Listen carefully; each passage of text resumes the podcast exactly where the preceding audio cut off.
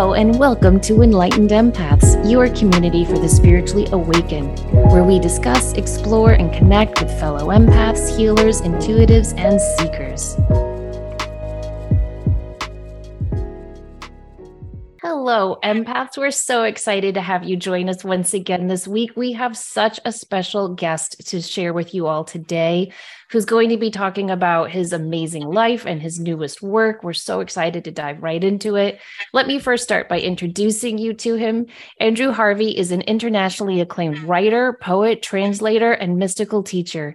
He's the author of over 40 books, including Son of Man, The Hope, and Turn Me to Gold. He's taught all over the world, given over 20 courses for the Shift Network, and is the founder of the Institute for Sacred Activism. He's on the show today to discuss his work, Love is Everything, which is focused on the life of a 13th century mystic named Hadewijch. Now, you write that you first encountered her when you were in your 30s living in Paris, but then you met her again in your 60s when you were seeing this difficult track humanity is currently on. And she came to you in a series of dreams. Can you tell us yes. about that? Well, let me just say that it's not about her life. What my book is, is a 365 steps of her amazing vision, each one day at a time so that someone who comes to this book will have an introduction to her life and why she's so important, but also be initiated into the depths of the fire and passion of her spirit. That's what the book is. And I've spent a great deal of time crafting it in such a way that anyone who comes to it with some spiritual passion will be immeasurably infused and informed by her great, glorious, wild, holy mind and heart and soul by the end of the book. So this is a, a, a day book, if you like, but it's a way of entering into her vision of love completely, but in doses so that you can integrate day by day what she is, what she's trying to convey to us. Perhaps I should start by just saying something about who she is, because a lot of people won't know who Hadewijch of Antwerp is. And I hope by the end of this, you'll know forever. And plunge into the book and be Hadoviched as I've been, and as everybody I hope will be by the end of the experience. Hadewijch of Antwerp lived in the 12th century, and as far as we know, she lived between about 1230 and 1260, 1270. She belonged to the first extraordinary outburst of the Beguine movement, which was a movement of women who had had it with the confines of marriage and had it with the authority of the church and claimed their own unique spiritual truth and formed these extraordinary communities of women who loved each other, support each other, encouraged each other, who earned their living by washing or tending to the sick and who prayed together. And initially, the Beguines were welcomed by the church, who thought, well, how nice that these lovely ladies are doing all of this. But when they became really infused by mystical passion and started speaking out of the authority of what they were receiving, hmm. then they were wiped out horribly. In fact, in the early 14th century, a woman called Marguerite Porete was burned to death and that was the end of it. They burned her. They said, it's over and the movement collapsed. But Hadewijch belonged to that first wild, holy impulse that forms a movement, and her work is the greatest work of all of the Beguines that have come down to it. She's probably an aristocrat, very high family who decided to pursue a spiritual path early. She was certainly extremely learned because we know that from the work, which has quotations from many of the great mystics and prophets that preceded her in the Christian lineage. She had an exceptionally difficult life. She clearly annoyed everybody by the intensity of her passion. And she was probably thrown out of her own community and condemned by the ecclesiastical authorities and forced to wander as a beggar alone in the hills of what is now the Netherlands. And she may well have died as an unpaid server in a leprosarium in a leper colony. So this life was a glorious and terrible life, the life of a true prophet, afflicted and abandoned and shattered, but also triumphant, because through it all, she never lost the truth of what was given to her to give to us. For the two centuries after her death, a century and a half, her work was very well known and influenced two very great male Christian mystics, Meister Eckhart, whom you probably heard of, and Ruysbroeck, who drew deeply on Hadewijch for his own quite extraordinary vision of the Trinity and his own great mystical masterpieces. For me, Ruysbroeck is probably the greatest of all of the Christian mystics, and he was heavily indebted to her.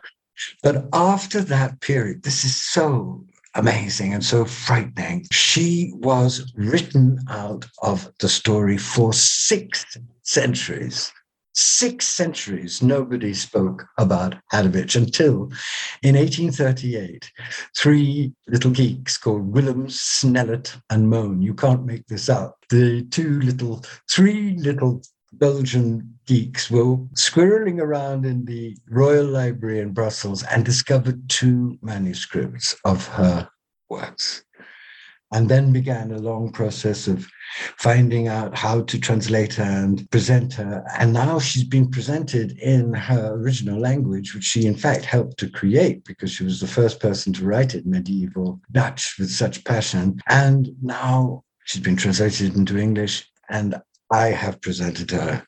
So you're getting in Hadewijch, in Love is Everything, you're getting the first fresh trumpet sound of a voice that has been silent, a female inspired genius who's been silenced for 600 years. So that's very thrilling, especially at this moment when the spiritual world is being led, like many other worlds, by inspired women who are at last claiming the fullness of their genius and their authority and their passion for justice and their passion to see a new world. And it's to all of those women that I dedicate this adventure that I've been on.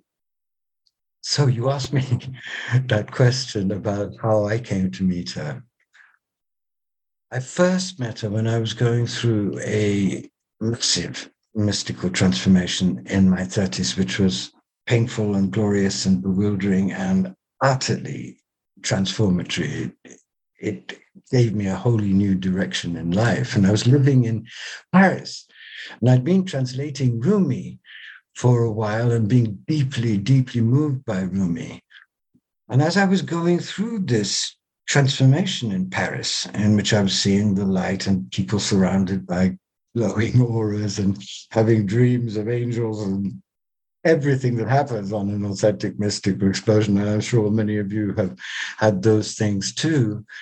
I had a habit. I would go into the local bookstore and see if a book attracted me because I felt that I was being guided by God and that I would be given whatever I needed for my journey. I'm sure all of you know this feeling that once you're in the stream of a very massive experience, you have to surrender and you have to let it guide you. And on one afternoon, I was guided to a French translation of Hadewijch by a woman called Rose van der Plas which actually has the same title as my book, L'amour est tout, Love is Everything. And I opened it, and immediately the page started to radiate light.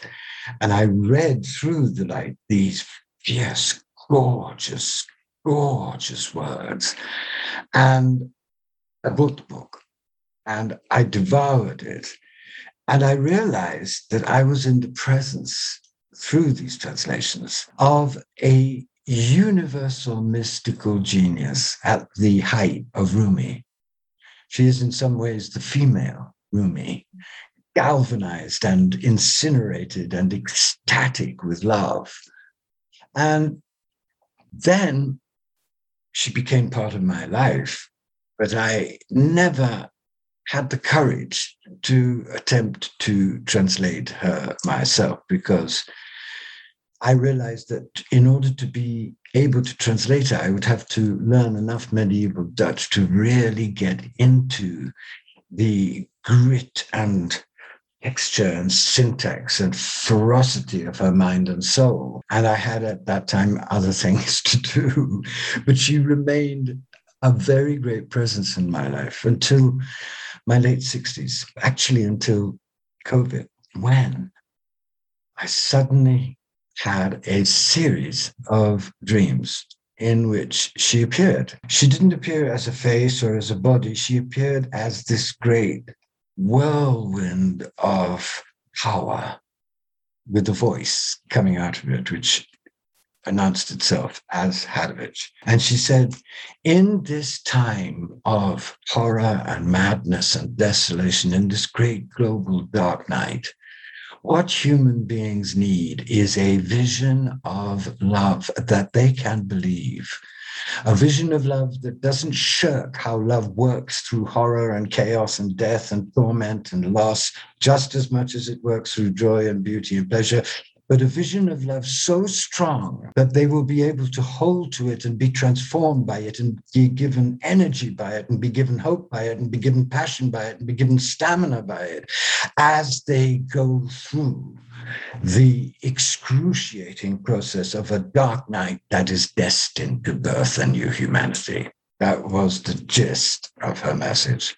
And what I realized is that I'd been selected to do the work. I had been told, really, you can't, unfortunately, I say unfortunately, amusedly, you can't refuse when you have an invitation like that. So I plunged into studying medieval Dutch. I learned enough to be able to read it with the help of also of other translations in different languages.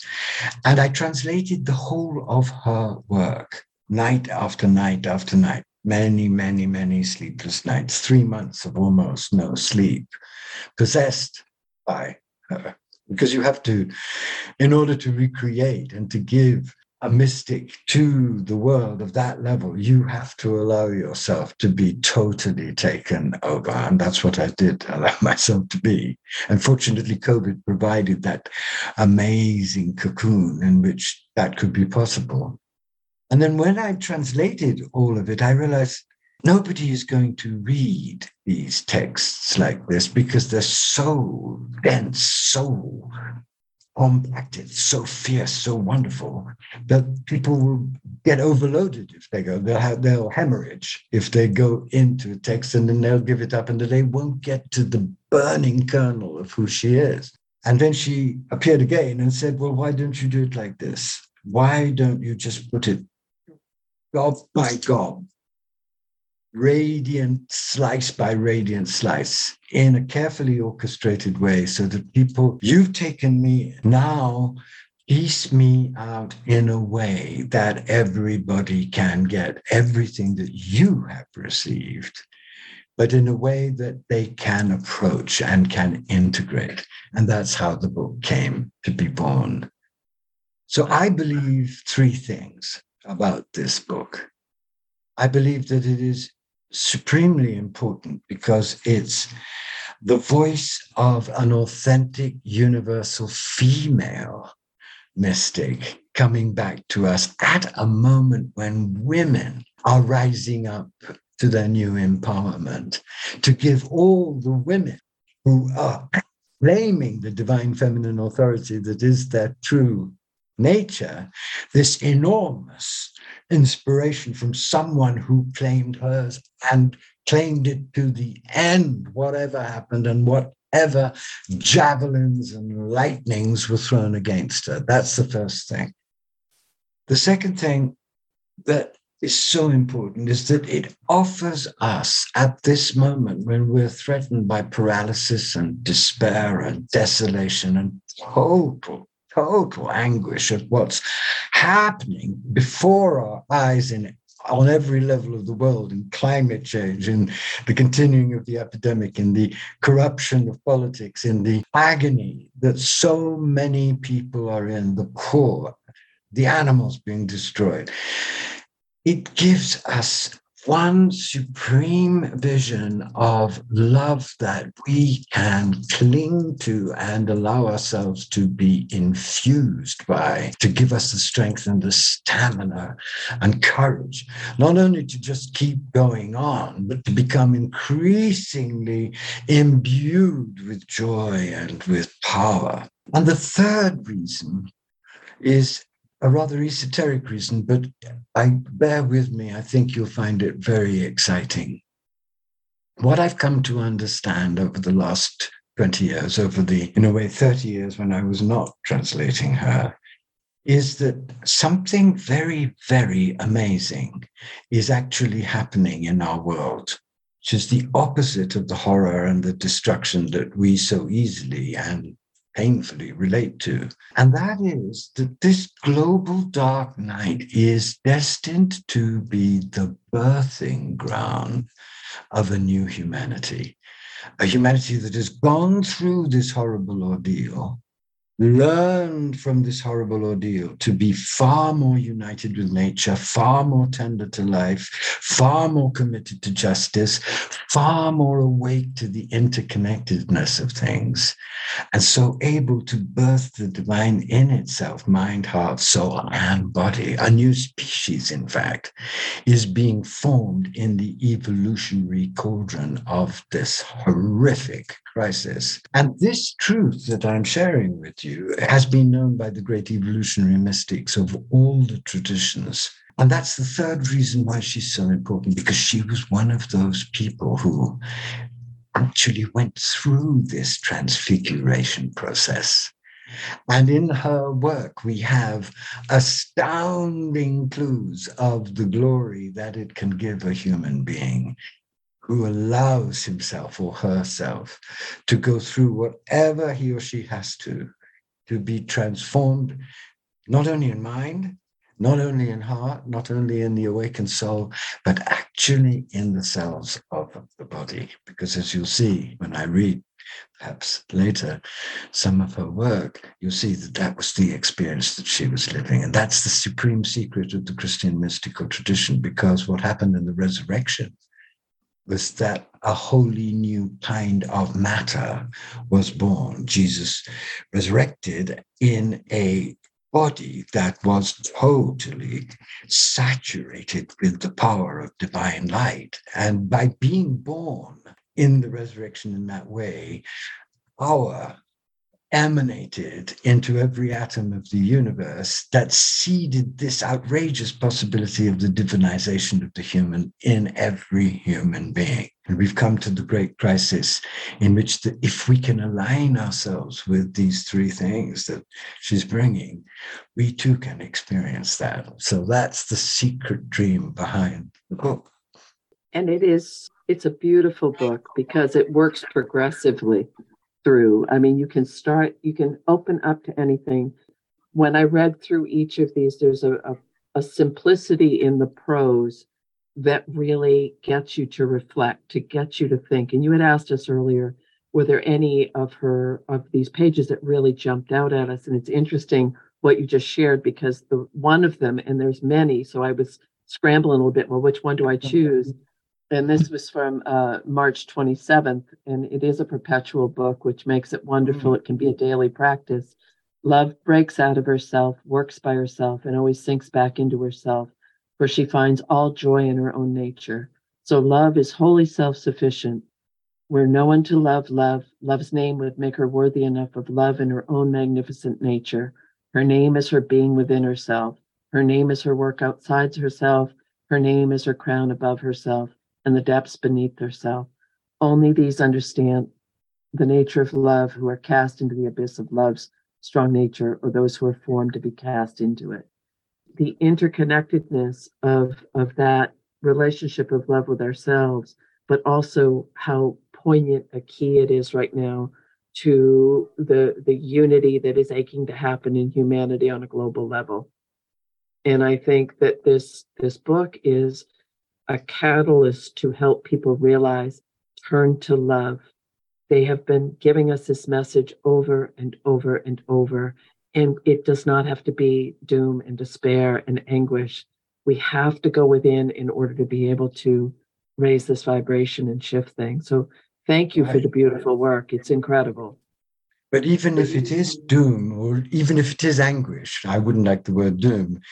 Yes. That's okay because love uses anguish. Love uses yes. terror. Love uses chaos. Love uses the burning down of your illusions to free you to be able to hold more of love's authentic power. So, what's interesting is a lot of people, if we're so inundated with social media, with comments, people, that love has taken on a very limited oh, perspective. Oh God, this is this is love. This is whatever it is. But that's not what she's meaning. Are you kidding? No, no, she's no. talking about the essence of all that is. She's talking right. about that, yes, that part. Yes, she's talking about the essence, but she's talking about the force, the yeah. gigantic, inconceivable force that mm-hmm. the Big Bang. right? exactly. That's what she's talking about. And that force is not a sentimental force. No. It's a monumental, unimaginable power which is organized by an intelligence that is ultimately tender, forgiving, and compassionate, but can work and does work through the opposites. It works as much through everything we're terrified of as it works through everything we want to flow into our lives. Because love has a design on us, and that is to spring us free of the limitations of the false self that just craves security so that we can begin to begin to understand who we really are, which is nothing less than love herself in a body made by love to hold this gigantic force and then feel it embody it and act from it in ways that can be miraculously transformatory. Which is personal opinion and from from what you're sharing it's what needs to happen for this new humanity to take root for this There new... is no other way now. No. There is no other way. We're not going to get out of this global dark night. We're going to have to go through it. And in order to go through it we need to understand why it's happening and why it's happening is because it is a birthing force of a wholly new level of consciousness embodied in the body and in sacred action.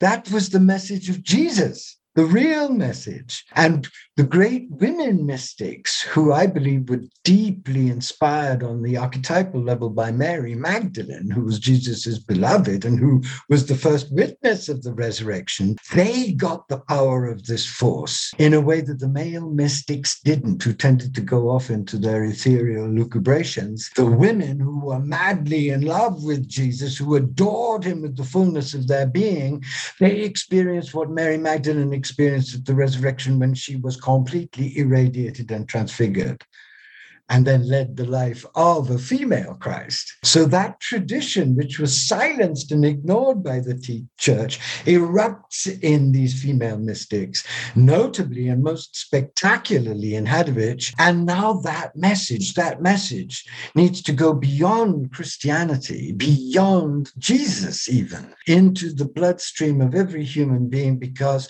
it's only by aligning with that love and try abandoning yourself to it and allowing itself love, love to take you over in every way and allowing love to use you, that you will be able to fulfill the meaning of your incarnation and be of real help in a burning world which is going mad and is, which is destined to get worse before those of us who know this secret can come together and in the ruins of the old world start building a new world out of the ashes of what's been destroyed and has had to be destroyed. Does that ring true to you? It does. We're like a we're we're going to be like phoenixes rising out of all of uh, this. And if you want to be a phoenix and learn phoenix yoga, go to Hadewijch. The two great masters of this phoenix yoga, as I call it, are Rumi and Hadewijch. And they're directly, one is doing it from the masculine, the other is doing it from the feminine. And if you read the two of them together, everything that you will need will be revealed to you. That's why I spent 40 years translating Rumi, and that's why I spent so long now getting Hadewijch out. And finally, she's here. Now you have it so I can go away and, and lounge on a beach in Bora Bora. No, no, I'm going to be here. you know, it's so it, thrilling how much help we have. Yes, we do have help. And I find it fascinating that she came to you during COVID when I'm assuming she lived during the bubonic plague years, and you said she had a difficult life as well. She lived in the plague yet, years. That was in the 14th century, but she, oh, in her time, people dying like flies from everything because everything, medicine yeah. was so they were suffering cholera epidemics everything. And she lived in a very precarious time she she had heard the difficulty of her life makes her very very close to us at this moment because is there anyone on the planet who is awake who is not suffering terribly at this moment? No. we're all in a great deal of pain whether we acknowledge it or not or whether we want to acknowledge it or not. And on the one hand, that pain can be very bewildering, but Hadewijch is saying to us, and this is so encouraging your pain is sacred, it's an initiation. If you hold in their two loves, deep purpose for you through this pain, then you'll allow yourself to be shattered and remade by love, and you'll become what you can't even dream of yet. You become love's ecstatic, noble, humble servant in reality. And from your example and from your energy, unbelievable new miraculous changes will flow. Well, she writes so much about being drunk on love and just being saturated by this, by this, the Holy Spirit within us when people are feeling as though they are reduced to ashes and they are feeling as though they're suffering, how can they feel that sense of being drunk on love? I don't think they can at that moment. And I think what she also writes a great deal about the misery of this transformation, which makes her very close to us. She says, she is an ecstatic, but she's also very honest about how terrible things can get when you feel completely unable to move or to speak or even to believe in anything. But what she says then is very important. She says, Remember those moments of drunkenness and ecstasy. That's the truth. Hold to them as the truth and keep your gaze fixed on love. Keep your gaze fixed on God, and you'll be given the strength to un- endure the unendurable. You'll be given the power from grace to go through whatever you have to go through. And when you have, and this is the next thing she's telling us, which is so amazing, and when you have, the drunkenness will be far vaster, far greater, far more all embracing. It will be a different kind of drunkenness, it will be a cosmic drunkenness. So, what was a personal, ecstatic wildness through this process of purification, which is drastic and terrible, will become a cosmic drunkenness, and you'll be one with the one, dancing your life out as the one's instrument of transformation. Isn't that amazing? It is. It's true. it, it would be amazing if it wasn't true. It's such a wonderful vision. But we know it's true because we've seen people on the earth like that. Rumi began very limited, but through his dark night exploded into the great genius that he was and is. Same thing happened to Hadewijch. And these geniuses are returning to us now saying, You're all in this now. You're all in the cauldron of this dark night. Use our wonderful inspiration as a map for you of how to get down with what's happening and how to allow everything that you're feeling to be experienced as sacred and how to invite you to be absolutely constant in your prayer, whatever you're feeling, so that grace can, in the end, transfigure you a wonderful Christian mystic said it's like being a lump of stone. and from all kinds of angles chisels a hole at you and all you feel for a very long time is just the agony of having bits of you cut out. And you have no idea what's going on. You're tempted to total despair you're tempted to total paralysis. But one day a mirror will be brought into the room and you'll see that everything that you thought was just disfiguring you was actually creating a much more beautiful, much more noble you. And that's what she's inviting us to accept the severity of that process, but also the glory, the incredible glory of that process. Because I've lived some of that process myself, I cannot swear to you that you will never find a clearer, wiser, less dishonest guide to the agony and the ecstasy of that process than Hadewijch. And I'm so thrilled that she's here to help you right now, as she has immeasurably helped me. Yes. And all of us. I want to share one of my favorite ones from the Please. book. She says, If you long to taste perfect love, accept coming close to love, or losing her and follow no path or way. Leave on the quest for the victory of love. You will wander on mountains and, and alleys, bereft of consolation and anguish and trouble. The strong stallion of love will carry you beyond the ways of any human wisdom. I love that because it does remind me of Rumi, where she says, "Stallion of love will carry yes, you." And follow no path and and she's admitting in there that you know you will wander and you will be bereft and yet allow allow the stallion of love to carry you and support you along the way i really admire her authenticity and honesty and the struggle that it is to be on this human path Absolutely. And it becomes more of a struggle when you choose love because when you choose love, we're all terrified of love. Let's face it. We all think we want to be in love. But as Blake said, human beings are placed on earth a little space to learn to bear the beams of love. And what's so beautiful about that second line is that, on the one hand, as you come closer to love, you find that it has a terrifying brilliance and that it is not the friend of your ego and it's not the friend of everything in you that's trying to keep yourself intact and trying to keep yourself in order and trying to keep yourself from feeling this but not this. It is a force that when you connect with it will destroy and remake you. But then it also means bear the beams of love. Take the responsibility of carrying the cross of love. Really turning up as love's midwife warrior, really turning up as love saying, Stop this madness, stop killing the animals, stop destroying the environment, stop not teaching Black history because you're insanely racist, stop it. And that's going to expose you as it does does to Hadewijch and to all those who rise to their prophetic truth. That's going to expose you to a lot of horror and difficulty, but you will be in love and you will be given the strength to go through it. That's the warrior training that she is giving, isn't it? Oh, I love that. Love's midwife warrior.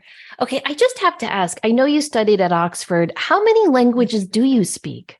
Well, I, I don't speak many, many, but I do read about six or seven, yes six or seven. He says that so flippantly, six or seven. Oh, but there are people on the earth who, who, who read. I had a friend in Oxford who read 18 languages and spoke them all fluently. I'm not a great linguist. I'm just somebody who adores language and longs to read the great ones in their own language because when you do, something amazing happens. And Cecily, I a lot of the work that I've done, and you know, I've written 40 books, there have been many different kinds of books, but something that's very precious to me in what I've done is, is the translations that I've done, because I've wanted to convey in English, in modern English, the sacred power of what I found in these great mystics in Rumi and then in Kabir and now in Hadewijch, because English is a marvelous language, but it hasn't had this kind of sacred infusion for a while. And that's been part of what I've dreamed I'd read up about.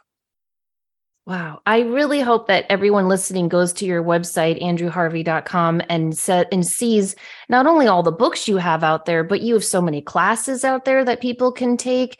You have some amazing retreats coming up. So please know we will post that in the show notes and on our social media pages. I would love to have you come back on to discuss Rumi because I'm I'm a big fan of his, and I would love to hear your take on him. Oh, I would be... I've been working with Rumi for 40 years. I'd love to. Oh.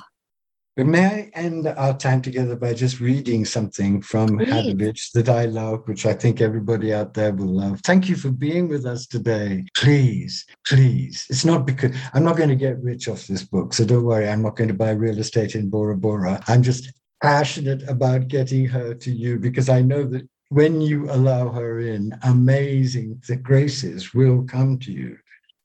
People like Hadewijch are not dead, my friends. The great ones are not dead. They are completely alive. They are initiatory fields. And when you have the courage and the humility to enter them, you'll find that their companionship will be electrifying. So, in that spirit, I thought I'd read you something that I absolutely love, which is the reason of the book. It's page 51 of the book, and it goes like this. This is why the book is called what it is. Love is everything. Not a new age statement, because that means also the dark night crisis we're going through. In case you're tempted to go that way, don't. It won't help you. It won't ever get you anywhere near love. And it won't help you now because the situation is too real to be healed by anything but the most real vision of what love is and how it works. And that is why Rumi and Hadewijch are so important. So here is just a flash of this genius. Oh, my friends, you turn far too little to love. That love that keeps thrashing me with the terrible transports of unslaked passion my heart, my soul, my senses can find no peace, even for an hour by day as well as night. The flame keeps blazing in the marrow of my soul. Once I heard a sermon where St. Augustine was spoken of. And while I listened, I felt I was erupting into flames from the inside. And this was so overwhelming I believed the whole earth was going to burn to ash. Love is everything. That is beautiful. Oh my goodness. Astounding. so much for taking And it's true. It is true, but we need those reminders. We need more than reminders. We need to realize that if we don't totally integrate a vision so real and so truthful as the great mystics of love of all the traditions are giving us. We're going to live in a flatland, despairing, selfish, narcissistic, useless, and absolutely unable to deal with what's happening. And even more importantly, totally unable to step up and be whom we are all being called to be at this moment. Midwife warriors, sacred activists, beings who blaze with love and pour out love in our relationships and in our action. And if we can rise to that challenge, miracles are possible. If we can't, we will die out. That's how God has organized this crisis right now. So let's get with the plan. Let's get with the program. Get with love. And risk it all. The passion that you speak, her words, her message, this the mystics of, of there it, there's such a sense of hope behind oh, this. Yes. Such hope. One of, uh, if, if you would for a moment, you have this incredible um, also this this sacred activism is, is very mm. poignant. Well, she was a tremendous sacred activist because first yeah. of all, she dared to be herself as a woman. She can you imagine what it was like for a woman of that time to claim this level of revelation, knowing that when she did, the boys' club would set all their dark dogs on her just as they did, and she poured herself out in service to people of her community, to us in these amazing verses. And as, as I said, she probably ended her life serving in a leper colony. She gave everything, just as Jesus gave everything, her beloved. Once you fall in love, unfortunately, with Jesus, there's no other way but to try and give everything you are and have away to help others. And she did that as a very great visionary and a very great saint. Wow. Sorry, I get very excited. I'm... Oh no, it's wonderful. It's wonderful because that's the key is to feel yes. that in your heart and to feel that that passion, that hope, that commitment to as an individual, but also as part of the human species. We're, we're all interconnected. Use the word hope because hope isn't a noun, it's an experience. Yes. Once you've experienced that passion living in you as you, and once you realize that that's who you really are, and once you realize that it will never stop flowing if you keep praying, and once you realize that it will give you the energy to assume the true mission of your life and give you the chutzpah to actually do it, and give you the joy, even in desperate circumstances, then you start dancing naked. I don't do any more dancing naked because no, I'm too no, old. That, that's a little too much.